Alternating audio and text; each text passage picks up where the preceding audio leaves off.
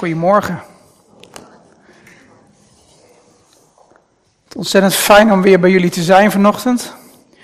En um, heftige dingen gebeuren er in de gemeente, hoorde ik er straks bij het nieuws. En wat gaaf en wat fijn dan om samen met jullie, uh, ik hoop dat jullie dat zelf ook ervaren, om dat samen met elkaar zo'n lied als dit net te zingen.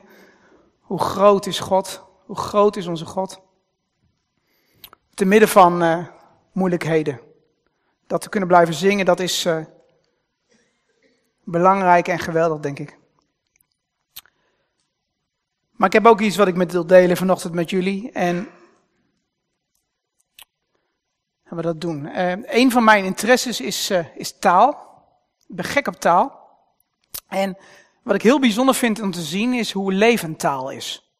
Hoe veranderlijk door de tijd heen. Neem nou bijvoorbeeld de herkomst van bepaalde woorden. Dat is soms zo leuk. Laten we even eentje proberen. Wie weet hier bijvoorbeeld waar het woord hartstikke vandaan komt? Hartstikke mooi, hartstikke leuke kerk is dit. Wie weet het? Ik wil zeggen, de, de ouderen onder ons misschien.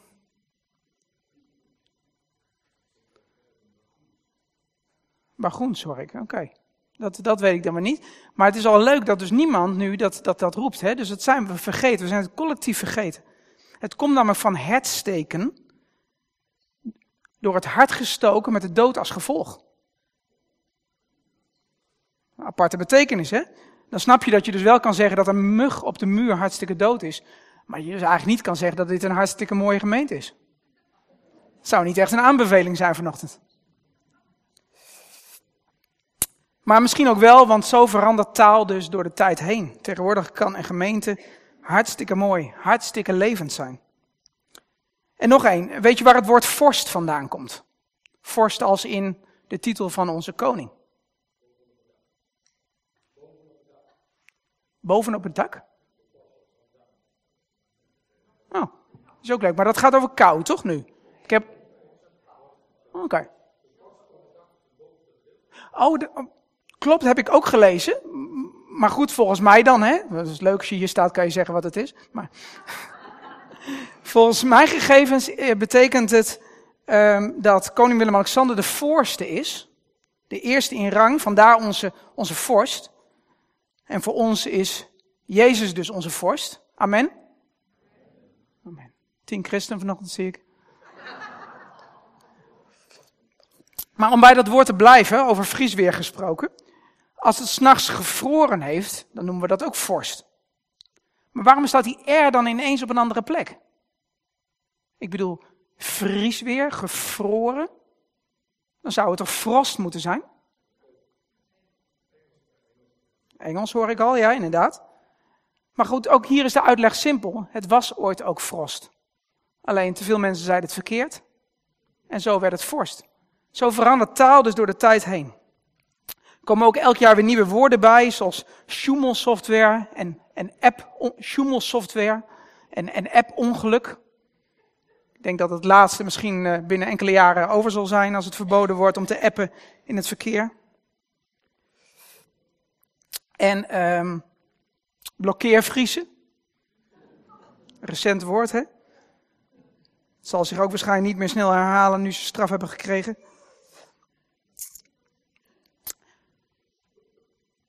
Maar oude woorden verdwijnen ook langzaam. En daar komen we wel bij een beetje pijnlijk dingetje. Want kijk, die oude woorden, dat zijn vaak woorden die niet meer vaak gebruikt worden. En dat zijn vaak de christelijke woorden. Terwijl in de 17e eeuw de statenvertaling van de Bijbel nog, nog geholpen heeft om onze taal juist te vormen, heeft de Bijbel en, en de kerk in de 21e eeuw bijna geen invloed meer. Zo ook het Bijbelse woord genade, waar ik het vanochtend bij jullie over wil hebben. Het is een woord dat buiten de kerk bijna niet meer gebruikt wordt. Vroeger op het schoolplein, als wij vochten met elkaar, dan, riep de een nog tegen de ander genade als we klem lagen. Maar volgens mij is dat zelfs langzamerhand eruit gegaan. In de meest recente Nederlandse vertaling van de Bijbel, de Bijbel in gewone taal, komt het woord genade zelfs helemaal niet meer voor. Zo genadeloos is taal. Nou, is een beetje flauw woordgrapje, want ze hebben het uiteraard gewoon anders vertaald. Ehm, maar toch, zo verandert het langzaam. Ze hebben bij de Bijbel gewoon een taal, namelijk de teksten, steeds voorgelegd aan de doelgroep. En daarmee onder andere aan mensen die op het VMBO zaten. Van begrijpen jullie wat er staat? En mede daarom is zo'n woord als genade er niet meer ingekomen, want men begrijpt het niet meer. Kun je afvragen of dat nou verstandig is, maar zo is het gegaan.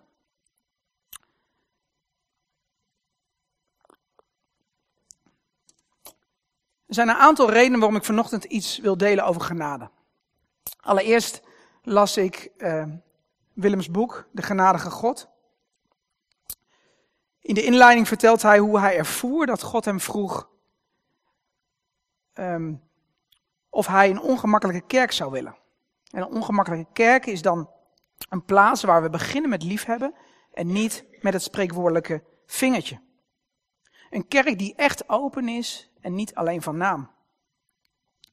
Daarna las ik een boek van uh, Philip Yancey, waarin hij vertelde dat hij uh, de gewoonte had om aan niet-christenen de vraag voor te leggen: waar denk je als eerste aan als je het woord christenen hoort?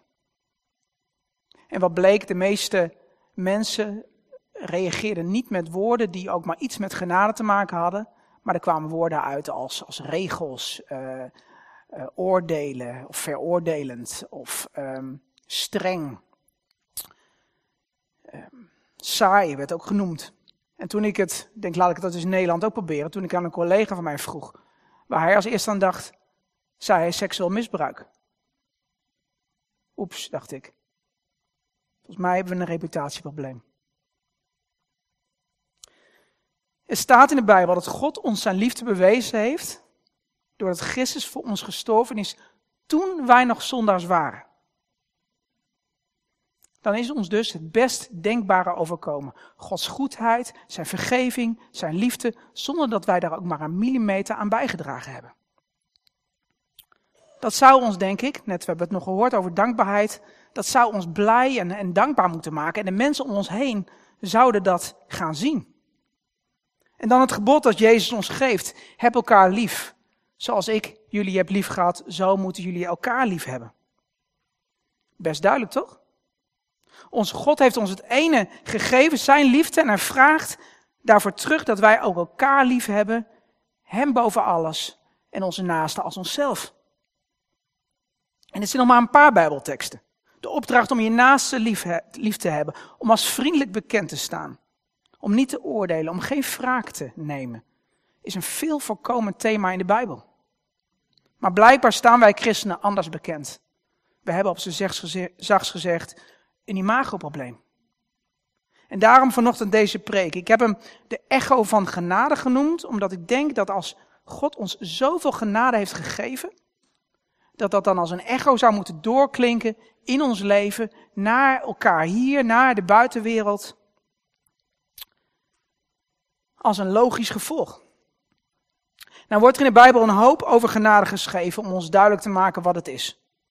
De apostel Paulus, die ongeveer een kwart van het Nieuwe Testament geschreven heeft, die uh, gebruikt het woord charis, dat is het uh, Griekse woord van genade, ruim honderd keer in, in, in zijn brieven, in zijn onderwijs aan de nog jonge kerken, de eerste generatie gelovigen. En zo legt hij het concept van genade uit. En hoewel al die uitleggen en definities erg belangrijk zijn, hebben ze ook een beperking. Het is namelijk alsof ik je verliefdheid uit wil leggen. Ik kan je een definitie geven. Ik kan je uitleggen dat er allerlei stoffen in je hoofd uh, zorgen voor een prettig gevoel, maar begrijp je dan werkelijk wat verliefdheid is? In de afgelopen jaren heb ik ontdekt dat voor genade precies hetzelfde geldt. Ik kan je een definitie geven zoals Paulus die geeft. Of in eigen woorden zeggen dat genade gelijk is aan onverdiende goedheid. Maar heb je het dan gegrepen? Heb je dan werkelijk gesnapt? Zowel verliefdheid als genade kun je pas echt kennen als je het ondergaat, als je het doorleefd hebt. Momenten wanneer genade mij het meest raakt zijn de momenten wanneer mensen hun levensverhaal delen. Ervaringen met God vertellen of spreken over wat hij gedaan heeft in hun leven. In deze verhalen komt genade tot leven is het niet slechts een definitie, maar komt het binnen in je hart. Het is niet toevallig dat als ik naar de Bijbel kijk, dat ook Jezus zijn, uh, zijn waarheden, uh, of de waarheden over het koninkrijk van God, voornamelijk deelt door verhalen en niet enkel in definities of uitleg. Ik weet nog dat ik jaren geleden uh, weer eens gezondigd had op het gebied van lust. Ik heb daar wel eens wat vaak over verteld hier vanaf deze plaats. En uh, de volgende ochtend had weer zo'n moment van realisatie. Wil ik naar God toe? Nee, ik wilde eigenlijk niet naar God toe. Ik dacht, ik pak mijn Bijbelleesrooster en ik lees wat het Bijbelleesrooster aangeeft dat ik moet lezen. En wat ik moest lezen was onder andere Marcus 1, vers 40 en 41. En in die tekst komt een melaatse bij Jezus. En die melaatse die zegt, als u wilt, kunt u mij reinigen. En Jezus antwoordt aan die melaatse. En zo kan God spreken. Ik hoop dat je dit zelf ook kent. Een antwoord aan die melaatse komt bij mij binnen als een antwoord aan mij. Jezus zegt, ik wil het. Word gereinigd. En dat is dan echt zo'n moment. Ik daag je uit, we lees de Bijbel en laat God op die manier tot je spreken. Een moment dat binnenknalde eigenlijk als het ware in mijn hart. Waardoor ik me weer vergeven voelde, waardoor ik weer hoop kreeg, waardoor ik opgericht werd, waardoor ik weer op het goede spoor werd gezet. Zo ontzettend belangrijk. En dit soort ervaringen of verhalen, die, die halen genade uit de sfeer van theorie of theologie. Het brengt genade tot leven. Is het je wel eens opgevallen dat Jezus in de, de evangelie het woord genade nergens gebruikt? Dat is voor mij echt een, een ontdekking. Hij gebruikt het woord genade helemaal niet. Er staat over hem geschreven dat hij vol van genade en waarheid is. Maar gebruikt het woord niet. Nou, dan zou je kunnen zeggen, onderwijst hij ons dan niet over genade? Ja, ontzettend veel.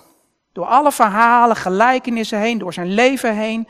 Dat verhaal van die Melaatse net bijvoorbeeld. Overal, daar, daar, daar hoor je, daar proef je, daar ademt genade doorheen. En bij die gewoonte van Jezus, of misschien bij die onderwijsmethodiek, wil ik vanochtend aansluiten en jullie meenemen in een paar verhalen.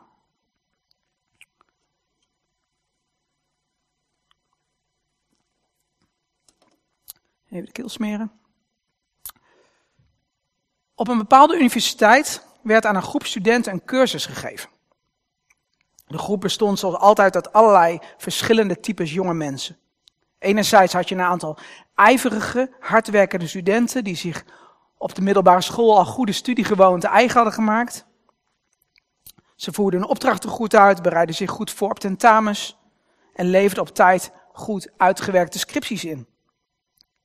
Maar je had ook de typische feestgangers aan de andere kant, die maar net genoeg deden om het nog een beetje bij te kunnen houden. Ze voerden hun opdrachten maar zelden uit, bereikten matige resultaten en hun scripties waren nooit op tijd af. En zoals gewoonlijk zat de meerderheid van de studenten zo'n beetje tussen deze twee uitersten in. Toen vonden er opnieuw tentamens plaats. Zoals verwacht hadden de ijverige studenten het erg goed voorbereid, terwijl de feestgangers zich zoals gewoonlijk er minder druk om hadden gemaakt. En enkele dagen later prikte de docent de tentamenresultaten op het mededelingbord.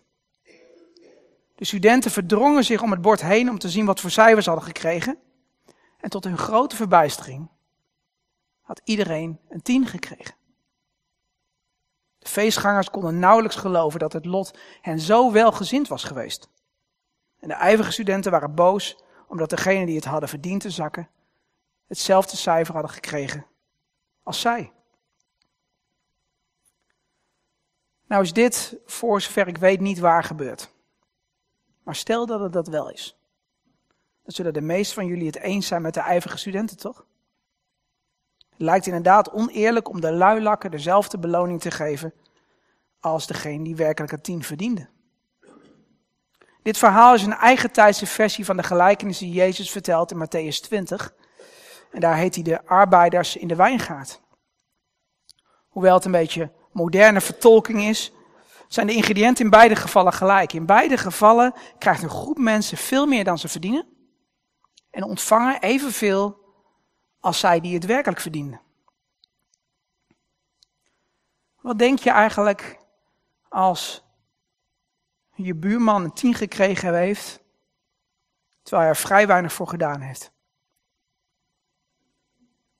Denk je dan, jong, wat heerlijk voor hem dat hij het ook heeft gehaald? Of denk je dan, ja, dat is niet eerlijk.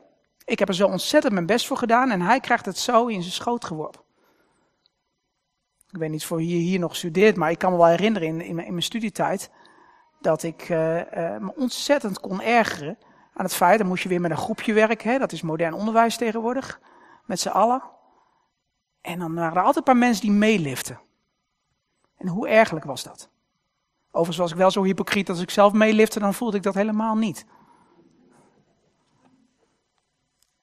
Wil je eigenlijk dat je ergste vijand op zijn laatste dag hier op aarde nog tot bekering komt? Dat zijn vragen om eens over na te denken. Of willen we liever dat hij zijn verdiende loon krijgt? Als ik terugdenk aan de mensen die mij in mijn schooltijd gepest en buitengesloten hebben, dan merk ik vaak dat ik hen ook liever hun verdiende loon geef dan dat ik een houding van genadenaars heb. Laten we eerlijk zijn, als Jezus ons de principes van het koninkrijk uitlegt, dan betekent dat niet dat wij daar per se blij van worden.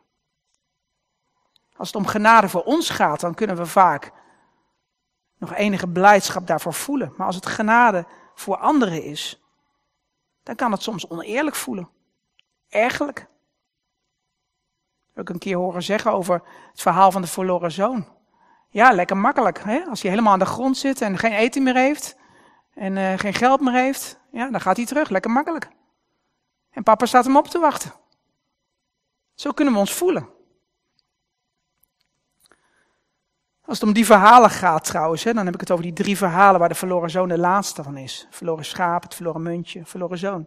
Als het om die verhalen gaat, dan wordt de toon al gezet aan het begin van het hoofdstuk. Daar staat, al de tollenaars en zondaars kwamen hem opzoeken om naar hem te luisteren. Dus bepaalde type mensen kwamen hem opzoeken om naar hem te luisteren. Maar de fariseeën en de schriftgeleerden zeiden morgen tegen elkaar, die man ontvangt zondaars en eet met hen.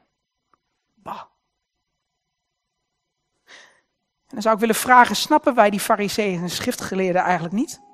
Het is alsof wij hier een fantastische dienst hebben georganiseerd, omdat Jezus vanochtend bij ons in de kerk komt. Stel je voor, we hebben ons ontzettend onbest gedaan. En dan blijkt hij vanochtend in Leeuwarden te zijn, op de Werse, de prostitutiezone. Of bij het leger de Zels hier in Drachten. Wij, de geredde christenen, die zo ontzettend ons best doen om een goed discipel te zijn, die dagelijks bidden en in de Bijbel lezen, trouw elke zondag in de kerk zitten en Jezus gaat naar de wijze of naar het leger de Zels. Tijdens onze dienst. Heer, zei u zelf niet dat wij onze samenkomst niet moeten verzuimen? Heer, waar bent u?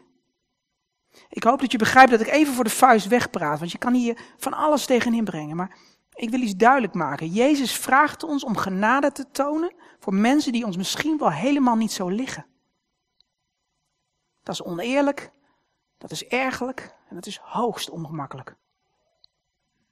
Hetzelfde zien we bij het verhaal van Zacchaeus in Lucas 19. Een klein irritant mannetje die al sinds jaar en dag zijn eigen volksgenoten een loer draait en hult met de vijand, de Romeinen. En dan komt Jezus langs. Hij ziet iedereen die zo zijn best doet over het hoofd. En hij pikt, jawel, Zacchaeus er tussenuit. Zien we wat Jezus doet? De mensen die zich realiseren dat ze er een zooitje van gemaakt hebben, die weinig reden meer hebben om op zichzelf te vertrouwen, daar is Jezus om hen genade te schenken. En als wij beleiden dat wij op Jezus willen lijken, dan is er in ieder geval in mijn leven nog een hoop werk aan de winkel. Wat overigens interessant is, is dat we bij Zacchaeus die echo van genade, die reactie op genade terugzien. Jezus ziet hem staan, of beter gezegd, ziet hem in de boom zitten. Die roept hem eruit. Die zegt: Ik moet vandaag bij jullie, bij jou verblijven, Zacchaeus. En dan een paar zinnen later lees je dat Zacchaeus zegt dat hij de helft van zijn bezittingen aan de armen gaat geven. En dat hij het viervoudige gaat terugbetalen aan hen die hij afgeperst heeft. Dat is de reactie die, die, die, die, ja, die ons zou moeten, hoe zeg je dat mooi, um, die uit ons zou moeten komen op het moment dat wij genade van Jezus ontvangen. En dan veranderen we, dan, dan, dan ontstaat er een houding van dankbaarheid en blijdschap die mensen gaan zien. Het is net als dat moment waarover ik eerder vertelde, toen ik zelf gezondigd had. Dat op het moment dat, dat, dat, dat God me die genade geeft, ik als het ware een hartsbesluit maak om alles weer anders te gaan doen, om alles weer beter te gaan doen. Door de kracht van God zeggen van oké, hier, ik ga er weer voor. Nog een verhaal. In Matthäus 18 vertelt Jezus een verhaal over een koning die rekenschap wilde vragen van zijn dienaren. Toen de koning daarmee begonnen was, bracht men iemand bij hem die hem 10.000 talent schuldig was. Omdat hij niets kon terugbetalen, gaf zijn heer bevel dat de man samen met zijn vrouw en kinderen en alles wat hij bezat als slaaf verkocht moest worden, zodat de schuld kon worden ingelost. Toen wierp de dienaar zich aan de voeten van zijn heer en smeekte hem, heb geduld met mij, ik zal u alles terugbetalen. Zijn heer kreeg medelijden, hij liet hem vrij en schold hem de geleende som kwijt. Dit eerste stuk van het verhaal is eigenlijk ons verhaal. De schuld van een mens tegenover God is, te groot. En, en onze mensen worden dus onnoemelijk veel kwijtgescholden. Als je, als je dit stuk nog eens terug zou lezen, dan, dan moet je proberen dat is te zien in een, in een wat grotere context. Want als we een klein stukje teruggaan, zien we dat dat het stuk is waar Petrus aan Jezus vraagt van hoe vaak moet ik vergeven? En dan vertelt Jezus nog even, nou, uh, niet zeven keer, maar zeven maal zeventig keer geloof ik. Dat zou 490 keer zijn, hè? Zo zou Petrus dat ook waarschijnlijk hebben, gelijk hebben berekend. En als we dan wat verder gaan, dan komt deze gelijkenis. En, en in dat verhaal heeft de man 10.000 talent schuld. En 10.000 talent was een schuld die een mens, of, of zo'n dienaar in die tijd, nooit in zijn hele leven zou kunnen terugbetalen. En ik denk dat Jezus dat expres doet, bewust doet. Naar Petrus, naar de toehoorders, naar ons vandaag de dag. Hij wil geen twijfel laten bestaan over het feit dat we dit nooit zelf kunnen terugbetalen. Dus dat is ons verhaal. De schuld van een mens tegenover God. Maar dan gaat het verhaal verder. Toen deze dienaar, die dus zoveel kwijtgescholden was, naar buiten ging, trof hij daar een van zijn collega's aan die hem honderd denari schuldig was. Hij nam hem in een wurggreep en zei hem, betaal me alles wat je me schuldig bent. Toen wierp deze zich voor hem neer en smeekte, heb geduld met mij, ik zal je betalen. Maar de dienaar wilde daar niets van weten. Hij liet hem gevangen zetten totdat de hele schuld zou zijn afbetaald. Nu zien we het hele plaatje. Dienaar 1 wordt onnoemelijk veel kwijtgescholden, 10.000 talenten. Hij gaat naar buiten en de eerste beste dienaar die hem iets schuldig is. By the way, 100 denari is wel terug te betalen. Als we willen bekijken hoeveel dat is, dan zou Zoals me althans vertelt, zou je kunnen zeggen dat het 600.000 euro tegen 1 euro is in die verhouding. Dus de eerste beste dienaar die hij ziet als hij naar buiten gaat, die pakt hij bij de strot en hij wijst zijn roep om genade af. En uiteraard veroordelen wij deze eerste dienaar heel snel. Wat genadeloos wat hij deed. Maar opnieuw, als we eerlijk zijn. Naar onszelf, naar God. Zijn wij dan echt zo vergevensgezind? Zo vol genade naar onze omgeving? En denk dan aan de kleine dingen. Hè? Iemand die voordringt bij de supermarkt. Een ASO in het verkeer vanochtend toen je naar de kerk reed. Onze buurman die te veel herrie maakt op precies het verkeerde tijdstip. Of een man in de stilteruimte van de trein die iedere tien seconden zijn neus ophaalt terwijl ik met mijn laptopje op mijn schoot deze preek aan het typen ben? Ik dacht van, man, je kan toch gewoon even je neus snuiten? Dacht ik, hè? ik zei het niet. Maar zo genadeloos kan onze irritatie naar onze medemens zijn. Mij is zoveel vergeven door God. Maar ik kan het opsnuiven van een neus blijkbaar niet verdragen. Op zo'n moment. 10.000 talent versus 100 denari.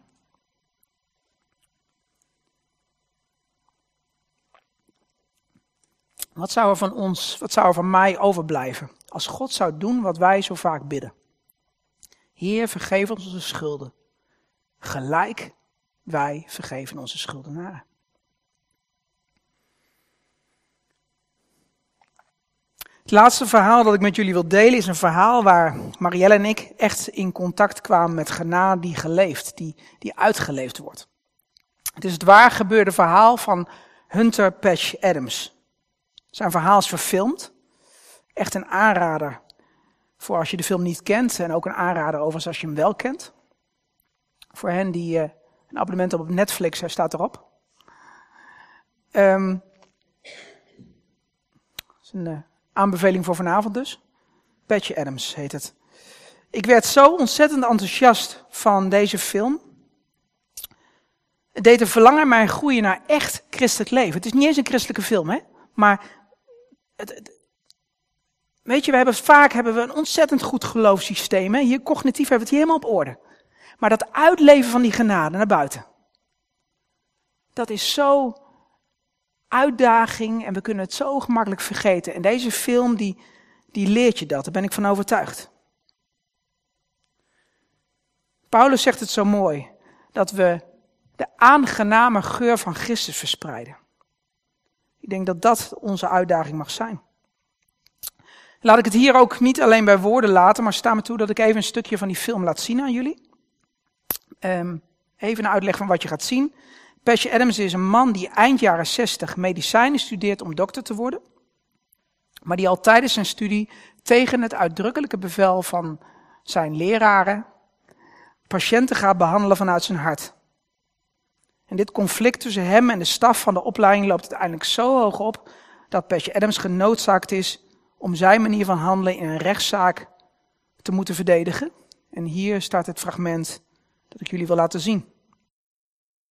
Ik hoop dat uh, jullie oppakken wat mij zo geraakt heeft in die film. Ik denk dat dit fragment het, het laat zien hoe fantastische man die Patch Adams is. En soms kan je gewoon beter volgens mij een film laten zien in een kerkdienst dan een heleboel woorden gebruiken. Het heeft mij en Marielle in ieder geval geleerd dat we dwars over alle definities van genade heen, dat het ten diepste gaat om mensen. God houdt van mensen. Hij is een liefhebber van mensen. En hij vraagt ons om in reactie op zijn liefde voor ons ook de mensen om ons heen lief te hebben. Simpel toch, zou je zeggen. We horen Patje Adams in het fragment zeggen: onverschilligheid is de ergste ziekte van alles. En dit is zo waar, hè? Niet haat is het tegenovergestelde van liefde, maar onverschilligheid. En ik denk niet dat er een houding is die meer haak staat op het karakter van God dan dat. Een stukje verder zegt Patje Adams, volgens mij eindigen we daar bijna mee. Ik wil dokter worden om anderen te dienen. En door dat te doen ben ik alles kwijtgeraakt, maar heb ik ook alles gewonnen. Het zou zo een uitspraak van Jezus kunnen zijn. Ik hoop dat je vanochtend iets geproefd hebt van echte genade en, en dat er, misschien ook door het fragment daarvan daarnet, een verlangen gegroeid is om een Patch Adams te zijn voor iedereen die je in je leven tegenkomt, waarmee je in contact komt. Zelfs als dat tegen de gevestigde orde ingaat. Om het meer bijbels te zeggen, om Jezus te zijn voor je naaste. Wat het ook mogen kosten. Nu hoeven we niet allemaal dokter te worden, dat is niet voor iedereen van ons een, een passie, maar hoe kunnen wij dit principe van Patch Adams, het principe van Jezus zoals hij ons leert in de genoemde verhalen, toepassen in de gemeente? Een paar vragen. Zijn wij werkelijk een open thuis? Of is het slechts een naam? Wat leeft er werkelijk in je hart als er een slecht geklede, naar alcohol ruikende dakloze de dienst binnenkomt, op zoek naar God, en op de eerste rij gaat zitten? Dat zijn onze werkelijke gedachten. Of als er iemand in de gemeente een dubbel leven blijkt te hebben en gokverslaafd is. Of iemand die worstelt met gevoelens van homoseksualiteit, samenwoont, seks heeft voor het huwelijk, worstelt met lust, zoals ik in het verleden. Zien wij nog het hart van deze mensen die eigenlijk schreeuwen om liefde, om acceptatie? Of zien wij enkel de wet die zegt dat een regel overtreden is? Ik denk dat de kerk een plaats zou moeten zijn waar zoveel liefde is dat elk mens zich welkom zou voelen. En tegelijkertijd zou een plaats moeten zijn waar zoveel ontzag voor God is. Dat geen enkele zonde zou kunnen blijven bestaan. Juist omdat er zoveel liefde, leven en licht is. Een aanmoediging en uitnodiging. Laten we gaan voor het winnen van harten. Dat kost ons wat. Misschien wel alles. Maar je zult er ook alles doorwinnen. Amen.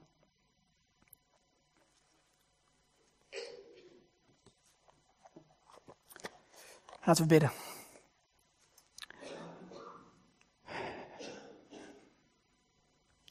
Hemelse Vader, Heer, wat kan een film toch veel zeggen soms?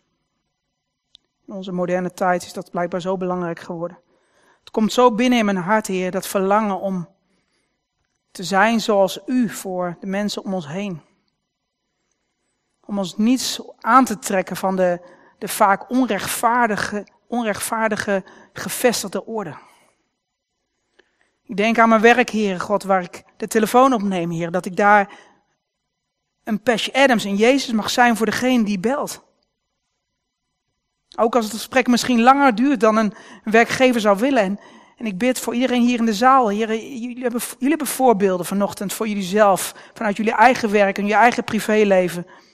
Waarin jullie een Patch Adams en Jezus kunnen zijn voor de mensen om je heen. Heer, ik bid u dat we dat meenemen, Heer. Laat de, de hele preek vergeten worden als er maar een verlangen meegenomen wordt naar buiten. Om anders te zijn. Om liefdevol te zijn. Om goed te zijn voor de mensen met wie we in aanraking komen. Het is zoveel makkelijker om veroordelend te zijn. Het is zoveel makkelijker om, om, om je mening te geven. Maar soms en vaak zullen we moeten sterven aan onszelf en iets moeten doen wat ongemakkelijk is liefdevol zijn, genadevol zijn. Heer, ik bid u dat dat de uitwerking zal zijn van deze ochtend. bid u dat in de naam van Jezus Christus, de Zoon van de levende God. Amen.